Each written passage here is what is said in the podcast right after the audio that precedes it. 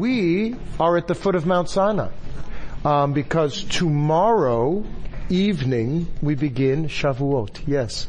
This holiday after the beginning of Passover, second night, remember we begin to count the Omer, we have three different readings as to why this 49 days.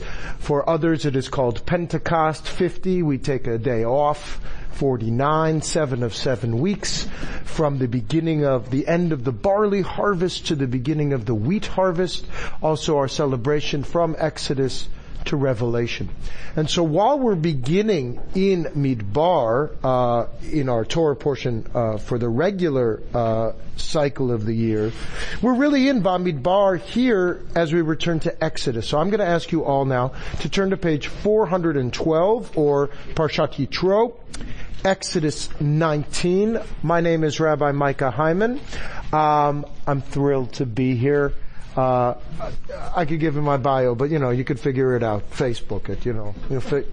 We're here, we're together, and I really do need from you, um, your input, uh, and Torah is something that is hitpael, reflexive. And so you'll get to know me a little bit through my style. We're going to be, is the volume okay? I will uh, enunciate to the best of my ability. But it's a little chaotic experience, Mount Sinai. You know, how you find order from chaos is not an easy thing.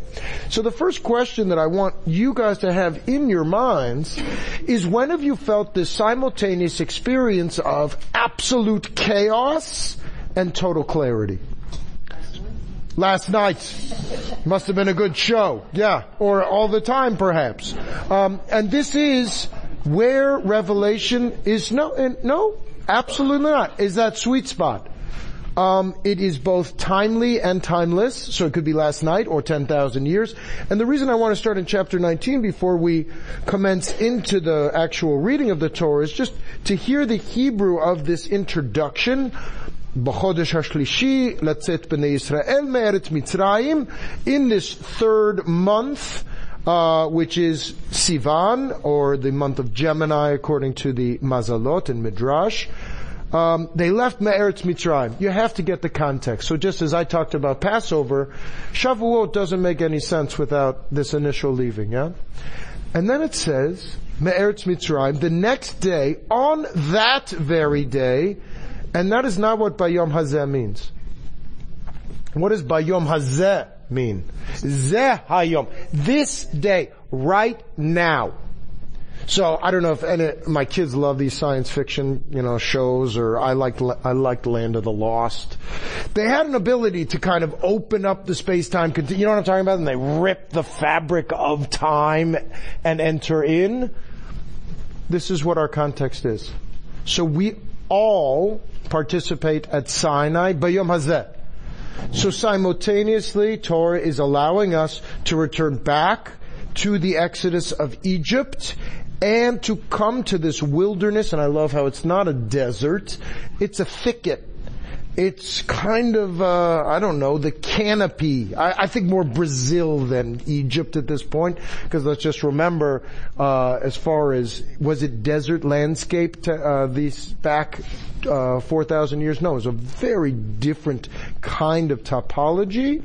But here, Bayom Hazeh, we come to Midbar Sinai. So I really want to put you in that place, and that's how our context is, is we are there, Bayom Hazeh. And often Torah, when it says Ad Hayom Hazeh, until this very day, Torah does contextualize this historical experience. So we don't have to go, hmm, well if I were there in 20,000 CE, BCE, then I must have. No. Bayom Hazeh. So it contextualizes us very much in the present.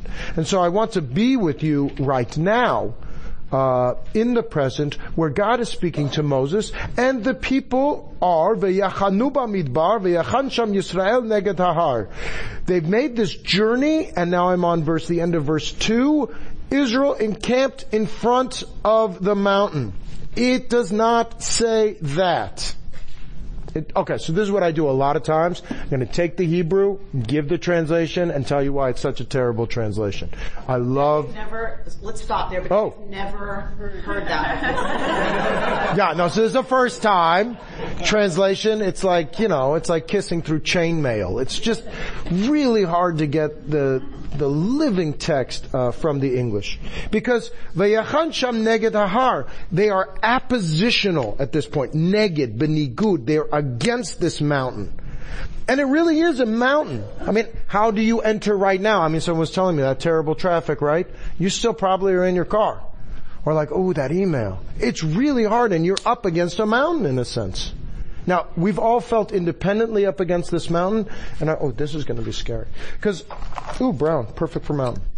What I, I do want you to realize is just the context of this, of this initial, uh, description of them leaving the narrow straits. Yeah, there's the narrow straits, one lane, no easy pass, you can't get around it. And now the encampment is Yisrael right here, right? They're right here, Neged Hahar, against the mountain. And what is that metaphor? That they are ready, they have left, they don't know what they're ready for, and they're against the mountain. Neged Hahar.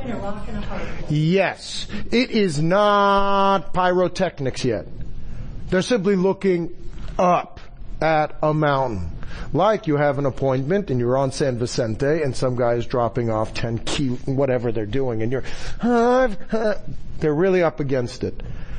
Bayom Hazeh, right now in this moment. And so in that preparation, God gives the most beautiful poem to Moses to explain to him. And he called from this mountain, Vayikra elav minahar lemor, saying, now just, I'm going to be very clear, it doesn't say, God said, past tense. Lemor. It's a continual operation and I believe that this is an ongoing communication that says, you to the house of Jacob, children of Israel, bring you back to Genesis. Not that Exodus story, but the parents, the ancestors, your father, your grandfathers. You saw what I did to the Egyptians. I took you on eagle's wings, kanfei nisharim. Has anybody seen, by the way, uh, this is an aside. Oh, when I do this, this is a basketball term for taking a 20. This will be a 20 second aside. So that children of eagles, actually learn to fly. I don't know any any bird specialists here. So what they do is they carry them on their wings. Have you seen? uh, Do, do you know this? I don't know what you've learned. I mean, you've got a great rabbi. So so there's these eagle's wings, right? And so how do you teach a kid to your kid to fly? You're flying. You drop down, and the kid goes. Whoa, whoa, whoa. That's carrying on eagle's wings. And so they really nestled. Sometimes I think eagle's wings, I, I don't want to be deodorant. I, I want that feeling of nurturing. Tachat kanfei shechina is not under the wings. It's in between these two wings. And how do you learn to fly? You drop down, you feel that sense, that vertiginous sense, and then you come right back. So he has changed the metaphor entirely, God, or she, he, what, God, from I'm up against a mountain to no, no, no. I've carried you on eagle's wings. I've given you flight and you will be my people if you keep these commandments. All of this is mine and therefore you are mine. I'm here on Exodus chapter 19 verse 5. If you ata now, present time, shamoa tishma'u bekoli, if you truly understand this call, this voice, and protect and keep this brit, then you will be to me this treasured people. Now I don't see Mikol Ha'amim as distinct better than. This is a unique relationship that we have this leadership amongst the peoples of the earth because Ela Hadivarim, and this is what I want you to communicate. A special unique relationship, not superior, but a unique relationship. And so, Moses says, God has spoken all of these words, and I'm just going to speak in that rabbinic prophetic voice that we often do in a lower register. Moses came and summoned the elders and put all that God had said to him. And all the people said, All that God has spoken, we will do. Kol asher diber Adonai naaseh. And Moses brought back the people's words, etc., etc. I, I really, it's beautiful. And then he says, go to the people. Now we're turning to page chapter 19. God says again to Moses, Lech el ha'am. Go to the people. Don't stay up on the mountain. And kidashtem otam. We're on verse 10 now. Stay hayom umachar. Vikidashtem. Stay pure could not have a worse translation. I am sure you have talked about what Kadesh means. It is not purity in that sense. And I think we have, yeah, holy. Or whole. Whole. W-H-O. Yes. And go to the laundromat. Okay. So has anybody uh, on Yom Kippur taken out their whites and see the stain from breakfast? Has anybody had their tallis and they're just ready to like feel like, okay, I just left the mikvah and then there's a stained tallis? No? No one's had this out. Oh, come on. You didn't ever go to a meeting and you were so comfortable and the airplane just jostled you right as you were taking it? Oh no, this was a big meeting and now I have. So he, the, the kipsuat simlotam, to be able to wash your clothes, we're in the desert, but there's something material. And so I have a degree in material culture and textiles. It's really my, one of my favorite loves is reading text from textiles. So, uh, I'll just give you a small example. Uh, Maiolica plates, you know these like lusterware plates from southern Spain? Many of these come from, the designs come from textiles. And so here we actually have how important text, textile, material culture is to approach holiness. I just love that. Let them be ready on that third day. Day number three, God will vayered Adonai. God will descend le'enei in the vision of all the people al har Sinai. So we've changed our perspective from neged har to God being on, and you now higbalta ha'am and surround them. So first they're encamped up against it. And then the most radical reshifting, for me it's radical. The radical reshifting is surround this mountain and say, set the bounds, higbalta saviv, around saying, watch out, don't go up on the mountain and touch it because anybody who touches the mountain will be put to death. Okay. I'm not a magical thinker. I do believe in God deeply, but I don't believe in a hocus pocus God. And I don't think our Torah does either. Go into your childlike Hebrew school lesson state and have the really angry expatriate Israeli. What does it mean to not touch the mountain? I'm sorry, bad fake Israeli accent. what did you guys think when you were young or just when you've heard this story? If you touch the mountain, what did you guys imagine that was the magical experience of Hashem, Moshe, and this mountain and all the people around it saying, don't touch it. What did you think was, was, that was about? Curious. Zapped, right? It's electrified. and why? And why? Why can't you go up the mountain? Hey, you just told me I was going to be a Mamlechet Kohanim. I'm going to be a whole nation of priests. What's up with this 1% stuff? Or 9, 9%, actually new studies, 9% stuff. What's going on? So, yes, please. To me, it's the mountain is so, Amy says su- supercharged, but it's the, there's a holiness that if we touch it, it's just beyond our, it will kill us. Just- It is so can't absorb it. supercharged, I love it. It is so radically supercharged because God's on top. And Moses is right there.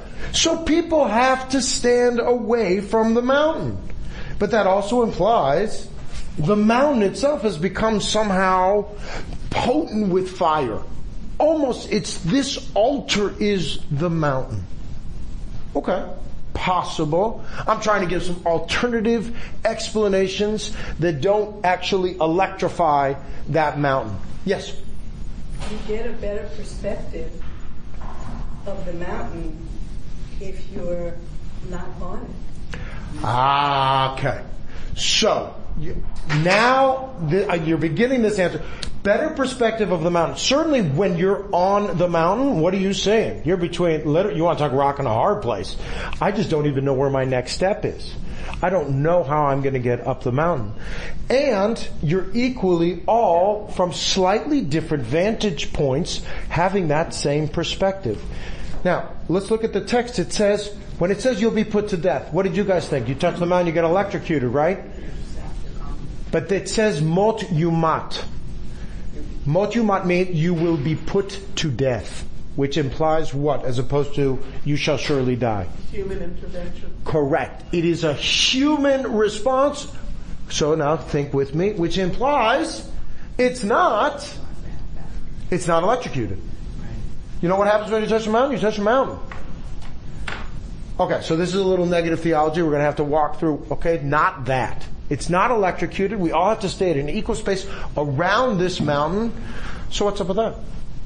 Why? Why will you certainly die? And now I actually want to go back to Adam and Eve.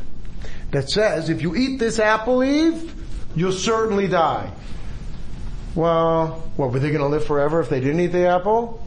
Nah, I'm a little cynical. Yes! So does it sort of go back to part of the central Sinai experience, which is, you know, the faith in the face of adversity, that during this whole process, even getting to the mountain, and when they were wandering around before they got to the mountain, the Israelite people were losing faith. They were going to go back. It's too hot. Right, right, right. Complaining, struggling, So- fighting. So now suddenly, you know, they're being told, don't touch the mountain.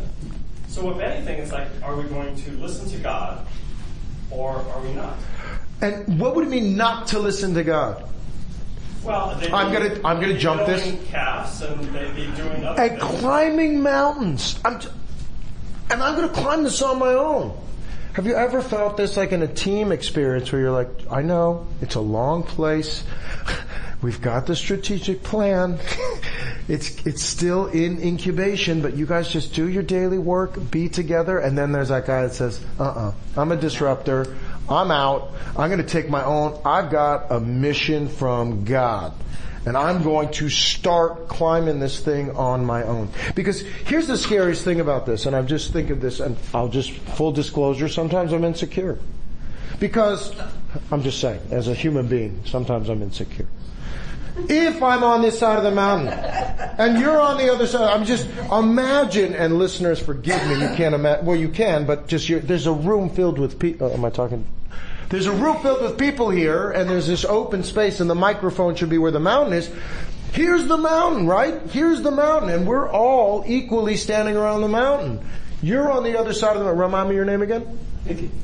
Say? Mickey. Mickey. So Mickey, Mickey, I know you for more than just chauffeur. I just got to figure out where our the congregation. And oh hi, I'm not sure, Mickey. I'm not sure. I'll find it. What can't I see on the other side of the mountain? If there's this huge mountain here, Can't see Mickey. I can't see Mickey. And now just think if I'm an insecure man, and I am, what am I thinking?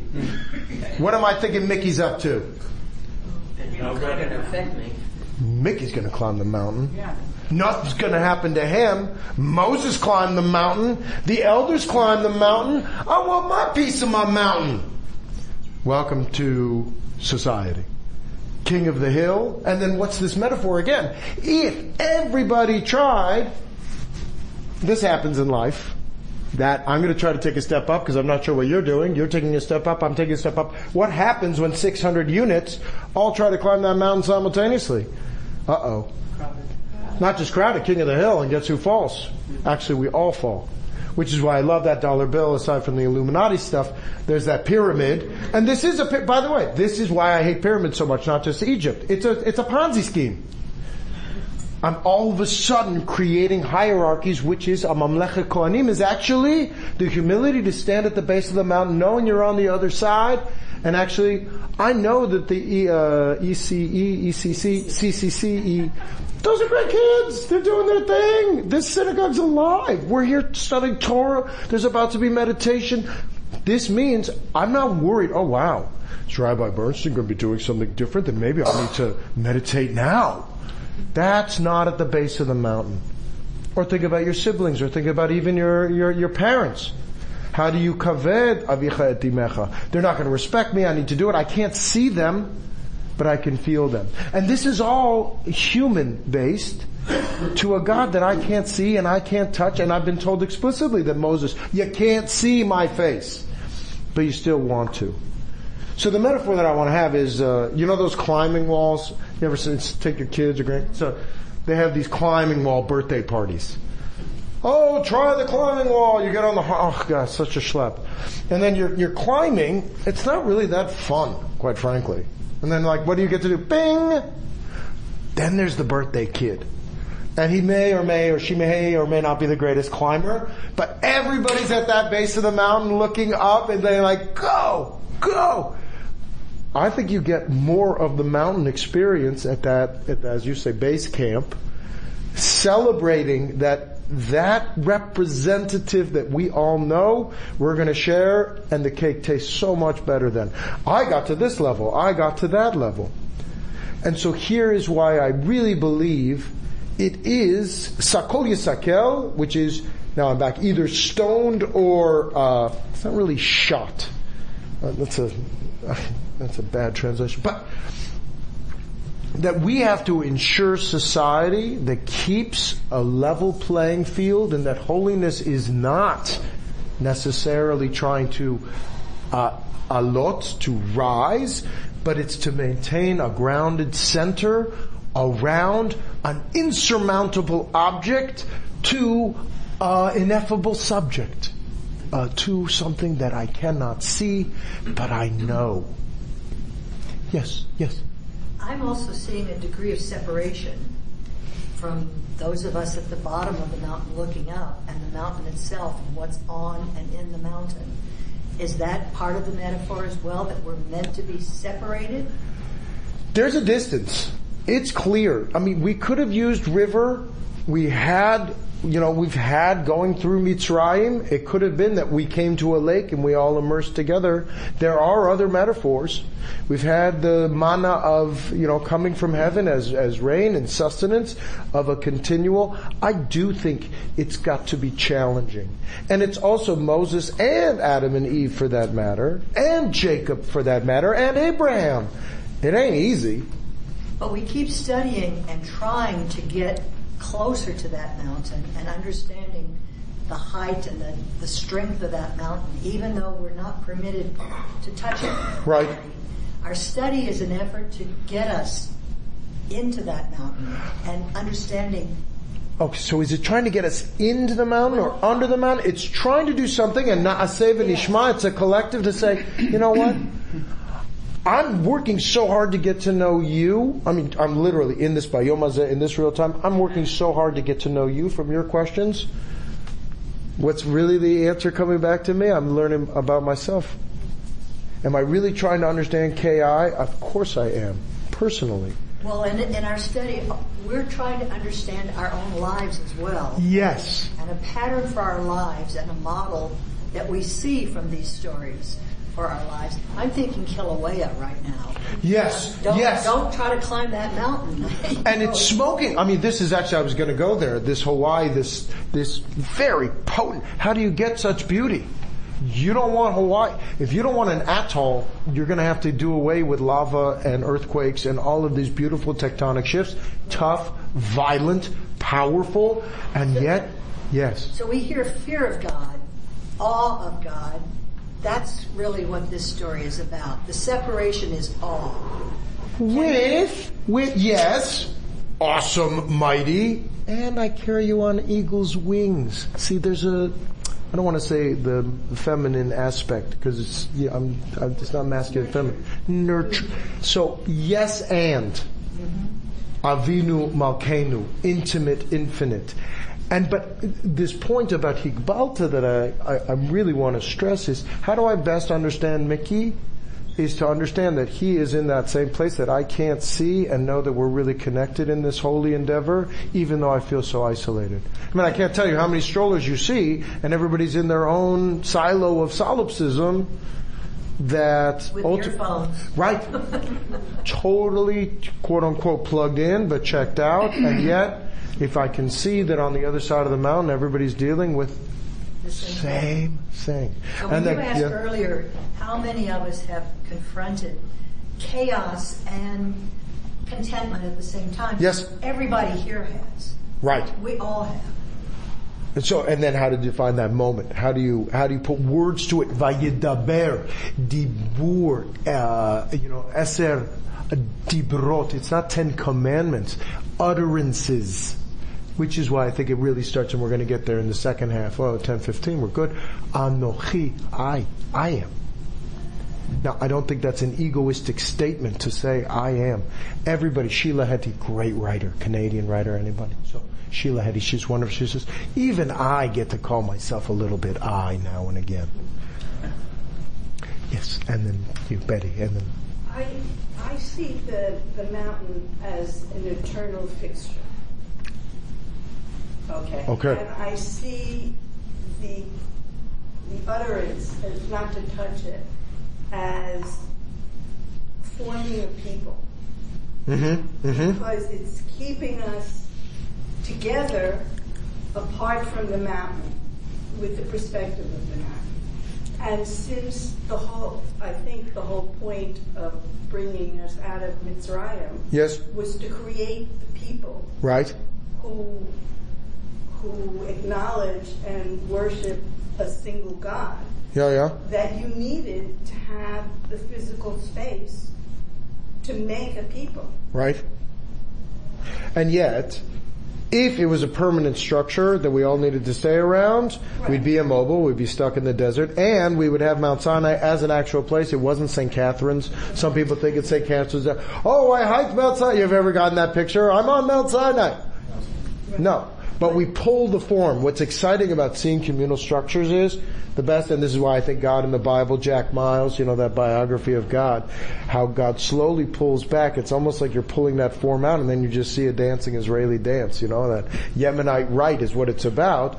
That's the permanent positioning that God truly The people are what's permanent. Right. And that God doesn't go away. It's still a very palpable center. And uh, that's why I think the hora is probably the best invention uh, of Jewish cultural life. Yeah. But I also see it, I mean, the people as they're getting close to being a unit of, of like people or Yes. like things. It's the journey, at least for me it would be, the journey is, is as important as, because you're trying to reach there, you may never reach there, but it's the journey that's the important thing. And to and to recognize that there's somebody to the right of me, to the left of me, all around me, and not. It's not the mountain. I don't know. It's almost Karate Kid, like you know Zen wisdom. It's not about the mountain, and it's not about. And thusly God dost say thee thus. About, oh my gosh, here we are feeling something. Mashu, v'yikdashtem, hayom, and machar. And so now I want to move forward in this beautiful thing, because if we don't get to the Ten Commandments, I think I've really given you short We shrift. always get through the entire Torah. Oh, good, good. Well, all, well, we'll get to that because all of Torah is in that first word, both oral and written. Oh, never. Right. Well, there you go. So 414. Now, So I think we're, I think Oh. we different editions. oh, please. So chapter 19, we're still back. Chapter 19, verse 13. When the ram's horn sounds a long blast, Vayovel, Vayihi, Vimshoch HaYovel in the drawing out. You know, Mishicha, Mashiach, this is actually that drawn out sound. Any musicians here? No? Okay. Sforzando. Which is counter to music, that it actually gets louder with duration. Then, Hema.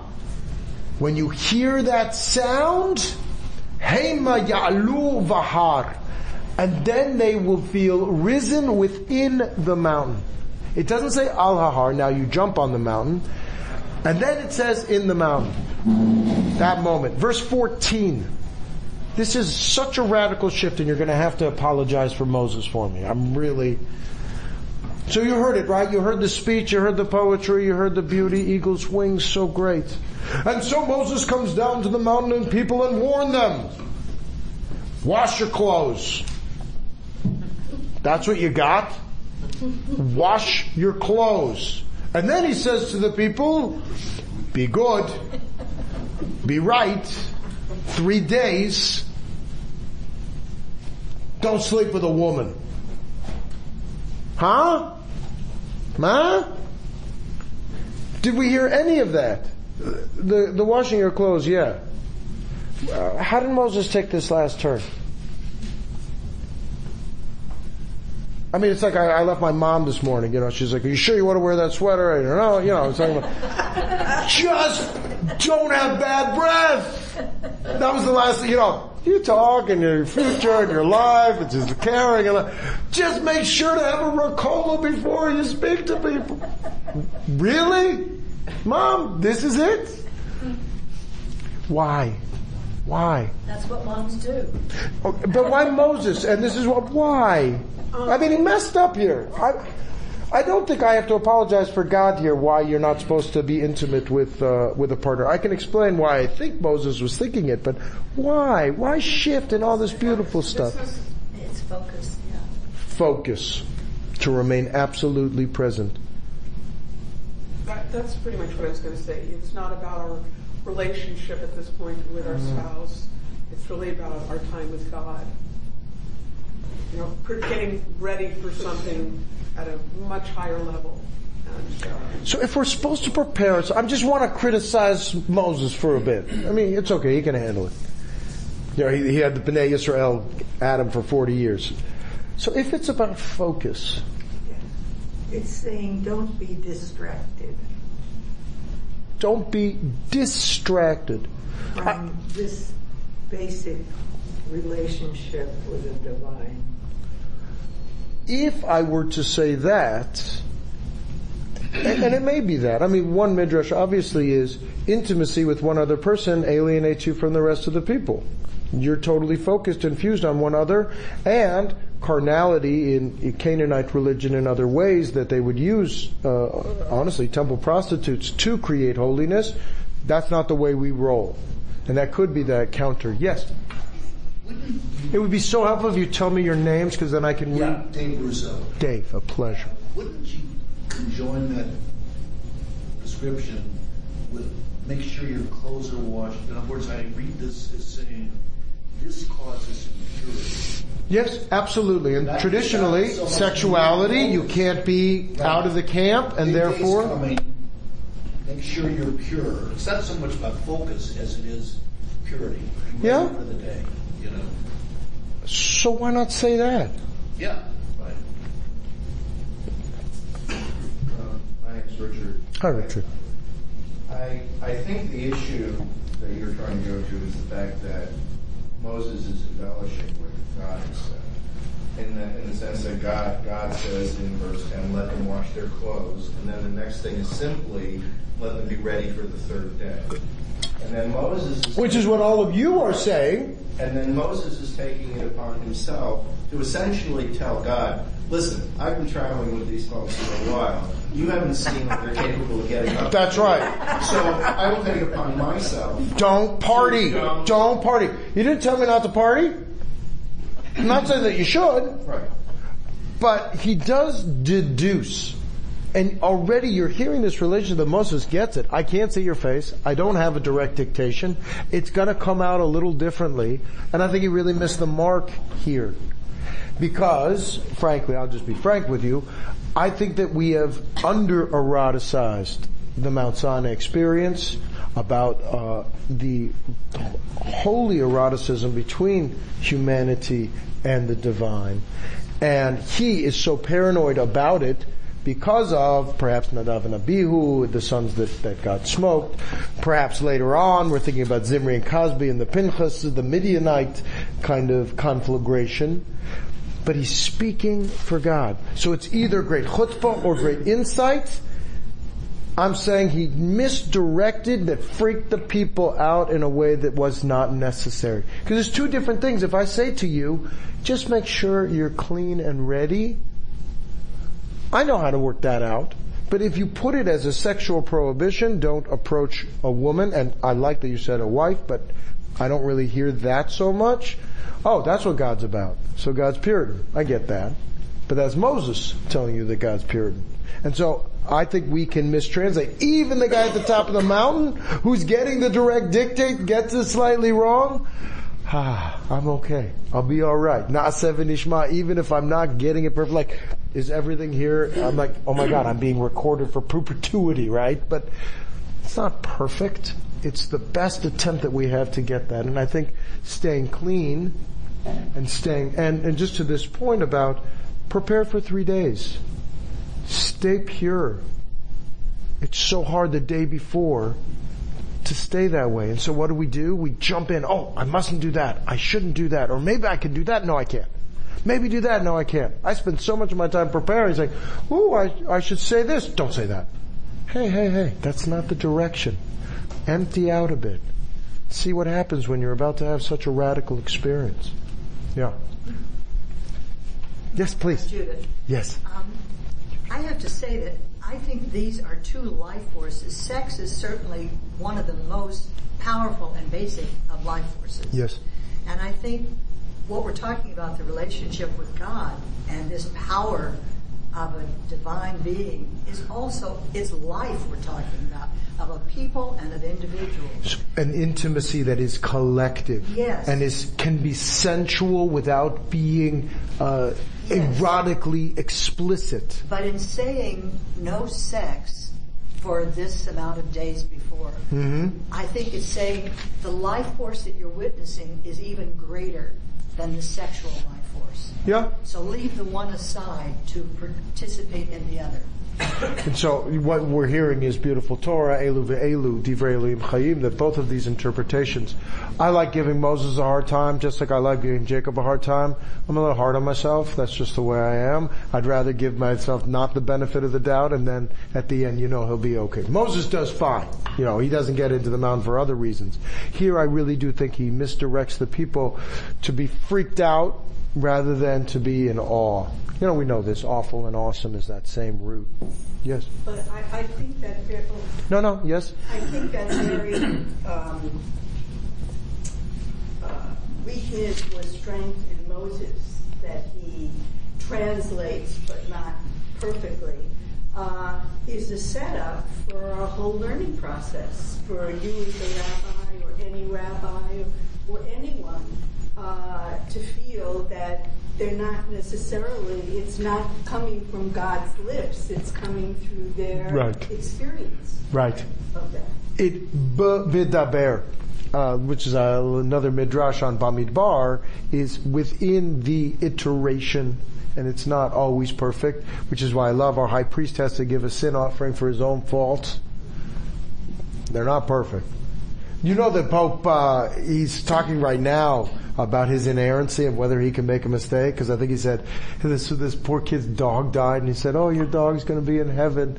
And then the doctor to the face said, no, dogs don't go, dogs don't go to heaven in our faith. And he's like, you know, maybe I made a mistake. And then they go, no, even worse now, you said a mistake and you can make a mistake. And he says, you know, yeah, you know that joke when the Pope's Jewish?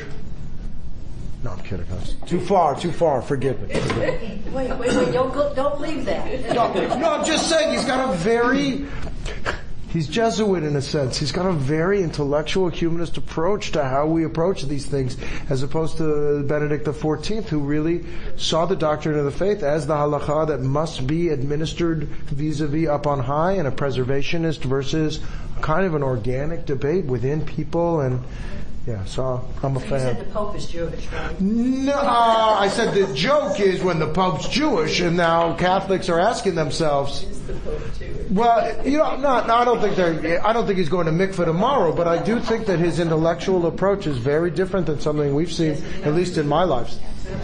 Yeah. So I want to go back All to respect, the, uh, Pappy.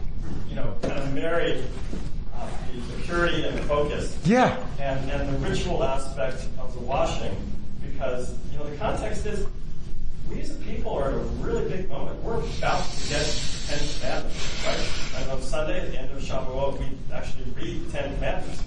So if you think about it, going into Shabbat, Yes. like you, you have a ritual washing. Yes. Right before you enter a house of Shiva, right, you're washing. It's like, this is really a big moment. So And Yom Kippur, you wear white. Right, so I think that's a, a big portion of it. Yes. And it's really that the people are really getting ready to have kind of their biggest connection to God to get our most important commandments that are going to become, you know, really the watchword of our faith. Yes. And, um, you know, so I think the whole thing about the, don't touch the mountain, you need to get pure, you need to stay focused. Moses is going to be up there, he's going to get zapped, something really big is going to happen. And this is all kind of preparation for that. And I just challenge us, all of us, right before that moment of preparation. Sometimes we do the silliest things because we're so amped and there's space.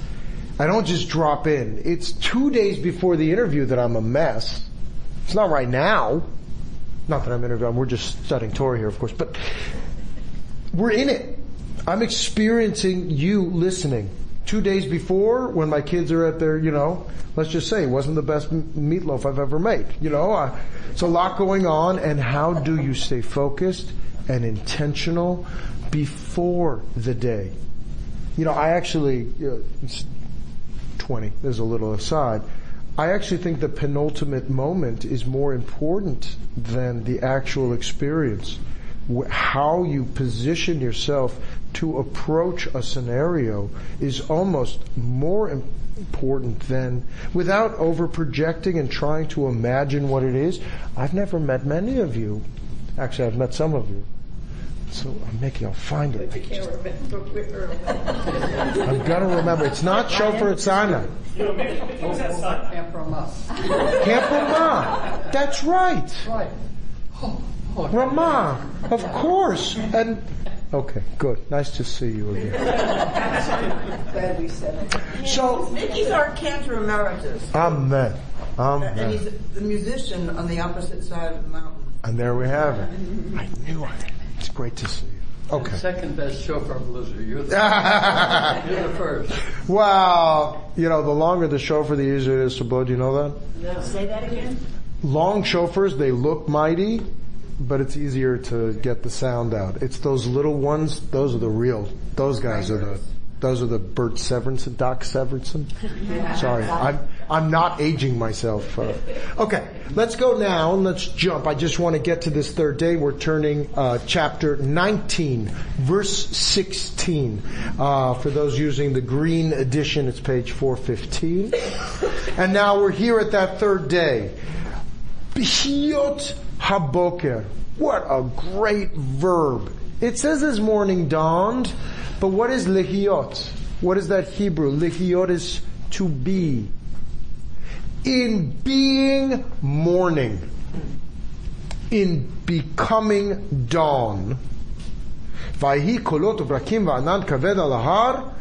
You've got the Wiki Lai Lai Leia. What was the mountain that's about to explode there? No. Kilauea. Kilauea. Sorry, it's Kilawada. It's really intense.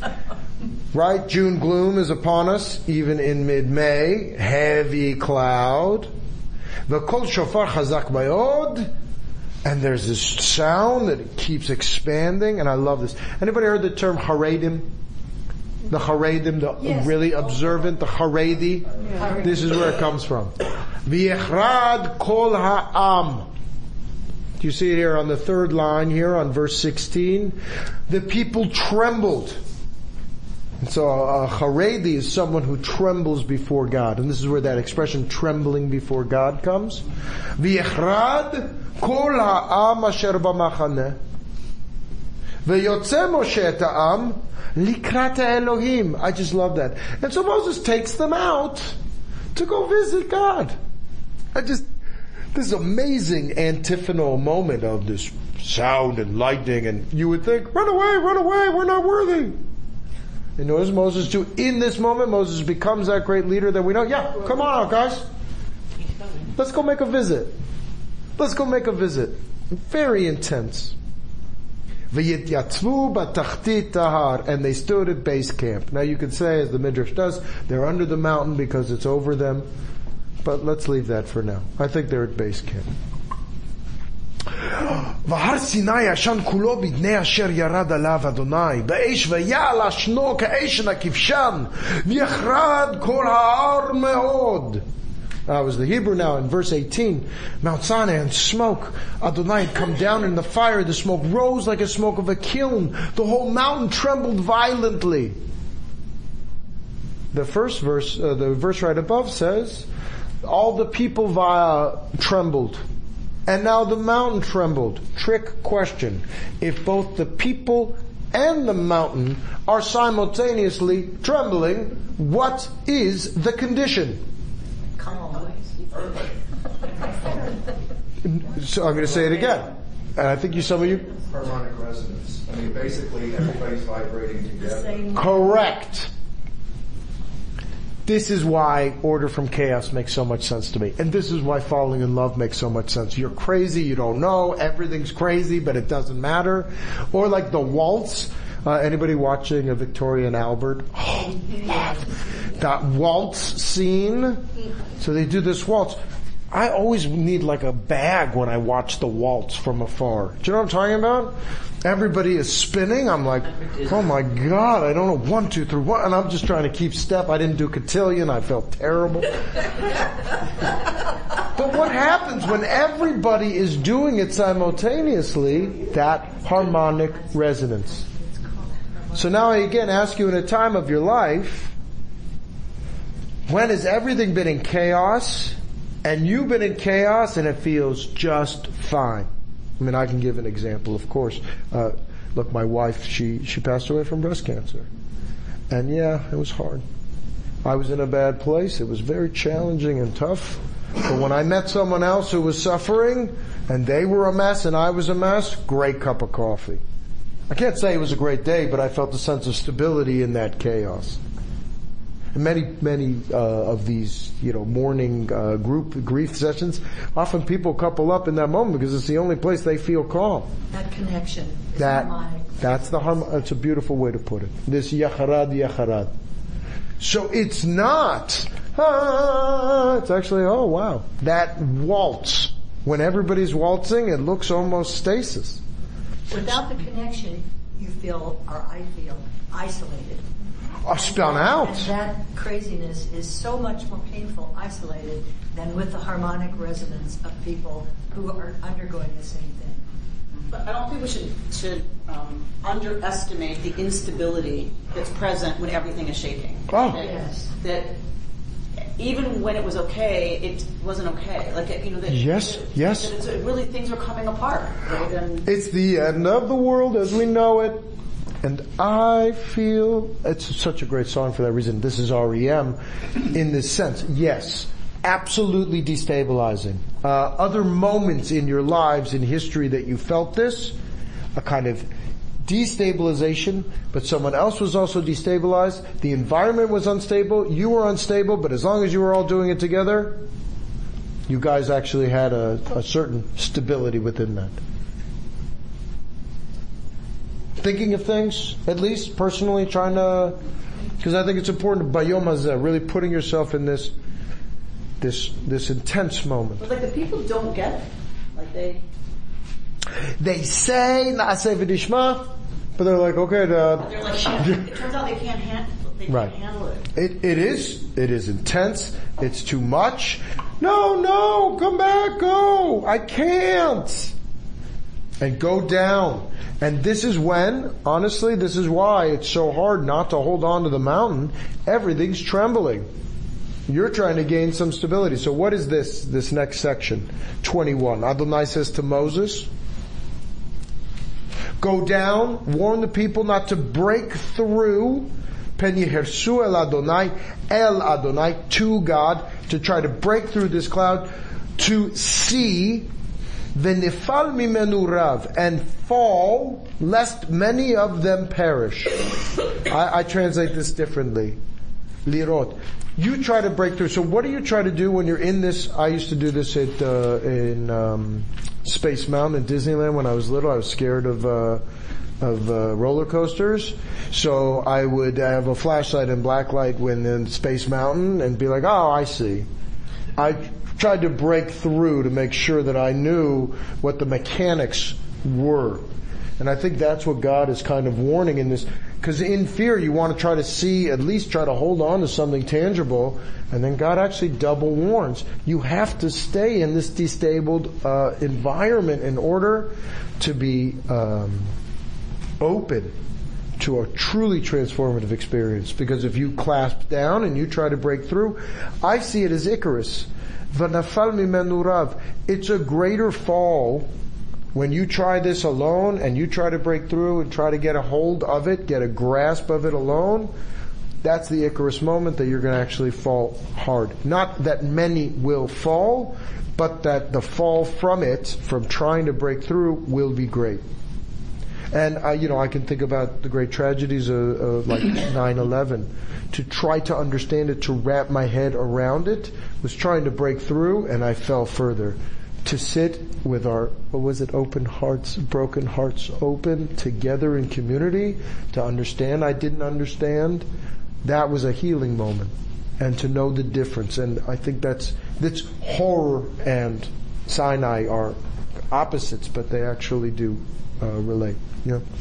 Well, if you can experience the experience without taking yourself out of it or apart from it or touching the mountain, then you will have lived through it and it will be behind you or next to you or in you, but you will know that you can live through a terrible experience Right.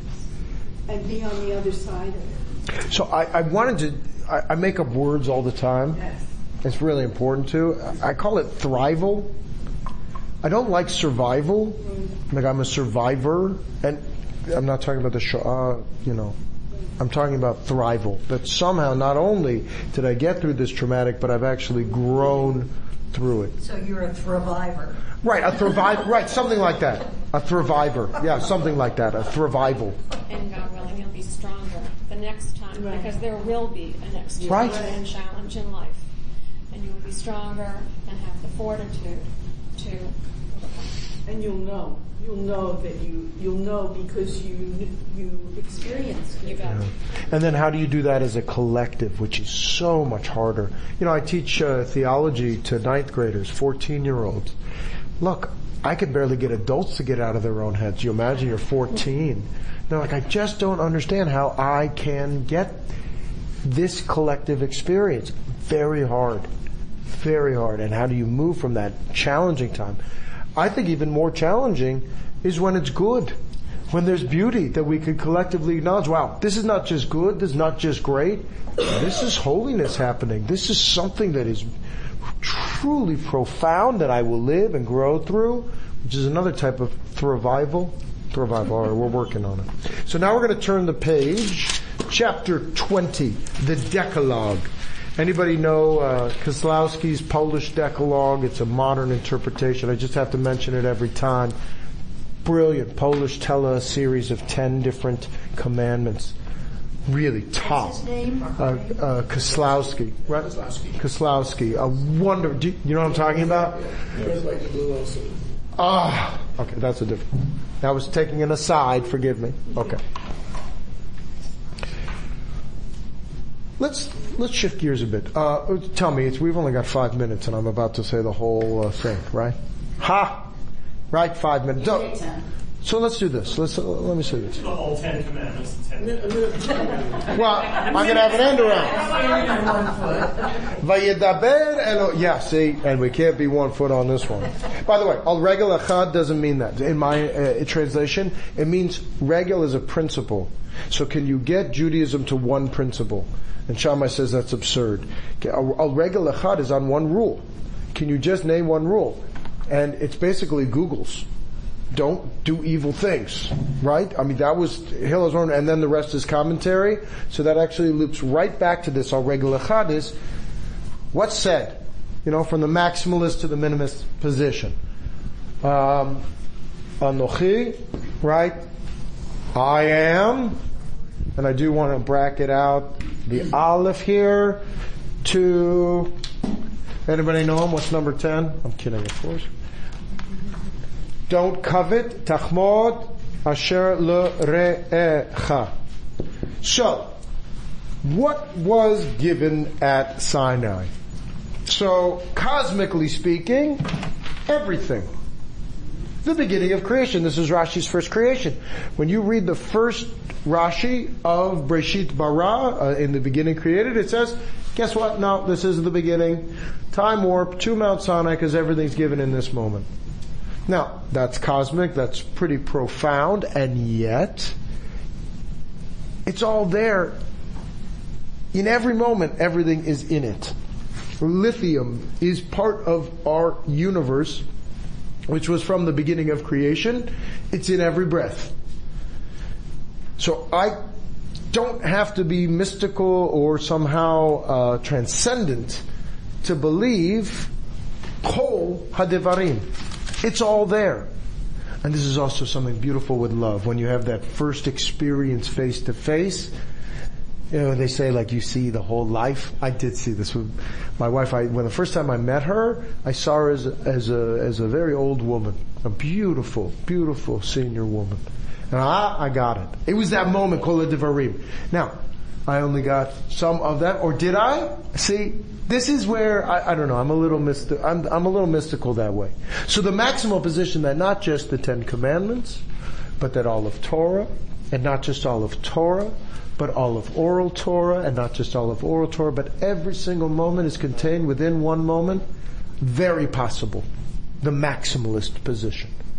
Now let's move back from everything to, okay, I have these, I saw Mel, Mel Brooks' name, Refuah Shlema. I have these 15, 10. Okay, so actually we have to add that, right? Yeah, so, so you've got 10, 15, no, 10, or actually it's from minimalist to max. Yes. So, what was given? The Ten Commandments, those laws, which I actually want 10 just to spend a moment in our tech world, this binary, it's simply ones and zeros. It's do's and don'ts. It's positive and negative. Put the, put the order together, and in fact, if you look closely at our Ten Commandments, I am is not really a positive, it is, but it's to believe in this quantitative something that I can't experience. Certainly don't have any other of them. And don't take God's name. It's not in vain. Not saying vanity is great, it's not. But it is to nothing. It's sho'ah, you know the word sho'ah? Shav comes from that same root. Sho'ah, uh, it's absolute obliteration. So if you say God is this, that's making it too much something. But then the third commandment is that God's absolutely nothing. What's the best expression we have of qualitative nothing? Shabbat. That's why you have the fourth commandment. What does it mean to kavod avicha etemecha? Is it how you show it positively? Is it a relationship? That's also not necessarily a positive. I'm just showing you that it's not necessarily a positive commandment. The fifth, and then you have a bunch of don'ts, don'ts, don'ts, don'ts. It's actually all negative theology, perhaps. I just want to share with you my theology, which is I do believe in God, but as soon as I say it, I go asterisk because as soon as I say G-O-D, I feel a little idolatrous. I just put my name on it, which he tells or it tells or eh, eh, but as soon as I say he, she, it, it's wrong. And yet I keep trying to iterate it each and every day of my life. So from this minimalist to this maximalist position, I wanted to even take it even closer, which is Anochi, I am. I am somebody. I don't mean each of us as individuals, but I kind of do. But that we are a collective that, that reaches up towards an Anochi. Not just Ani, but Anochi. A dignified sense of self that each of us have inherently within us. And then that was actually Buber. like each of these have associated rabbis who have given this. This is Menachem Mendel of Rymanov. It's my fave. What did God say at Sinai?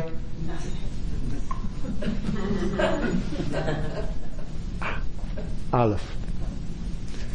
And that sense of mystery, that sense of awe. Yes? But while Aleph doesn't make a sound, the fact that you have to open your mouth to say Aleph means there's intent. There's So, so. Oh, it's inhabited. That initial is inhabited. So there's, there's will. It is a qualitative nothing that you cannot say. Right. Just like absolute zero is not nothing, mathematically speaking. I'm not a mathematician, but yes. Oh, He is. Oh. oh my. True? It's a very important zero. I, and I'm not saying ayin is zero. God's nothing. Oh my gosh, who are you, Rabbi? That's, that's, and that's the whole trick. But you've got to iterate beyond it. We, we have to say kol hadivarim ha'ele, midaber, bamidaber, bamidbar. We must figure it out in the thicket of what that relationship means. What do you get?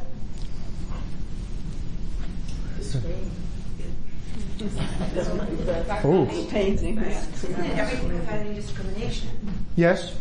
And then it's, the world is open. It's everything Yes. without discrimination. without- Before saying you this, not that, which is interesting because then the tenth commandment is, don't covet your neighbor's partner, your neighbor's house, your neighbor's stuff, which is so discriminating. And it's saying don't do that, which is the same way to say there is no discrimination. Try to be okay with where everything is in its own place, not to discriminate. You have that, I have this, so I agree with you in that. The Aleph is absolutely open, absolutely willing, if you were willing to hear it. That may just be enough. Aleph. I'm going to give you a final midrash here in our closing moments, which is, so you see the Ten Commandments, right? The Luchot, that's actually beautiful. Aleph through Yud, uh, 1 through 10. Um, my synagogue, they had a, back in San Francisco, budget deficits, you know, they couldn't, there was some value engineering towards the end, but I really wanted to, um, have just the top, the first word, the, you know, tell us about value engineering. Okay, maybe we can't get the whole Ten Commandments, but maybe I can get two words in there. Cause this is my final theory I want to leave you with. Is really what he said. The first and last word, or God said. I'm for your neighbor. I'm here to be with you. I'm here to participate with you. The rest, what's in the middle, is relationship. And so that all of Sinai, all of this experience, so that's the irony back to don't approach a woman. It's all about intimacy. It's all about who we are, but it's not about any of that. And the rest is commentary. And thank you for sharing the commentary. And thank you, all of you.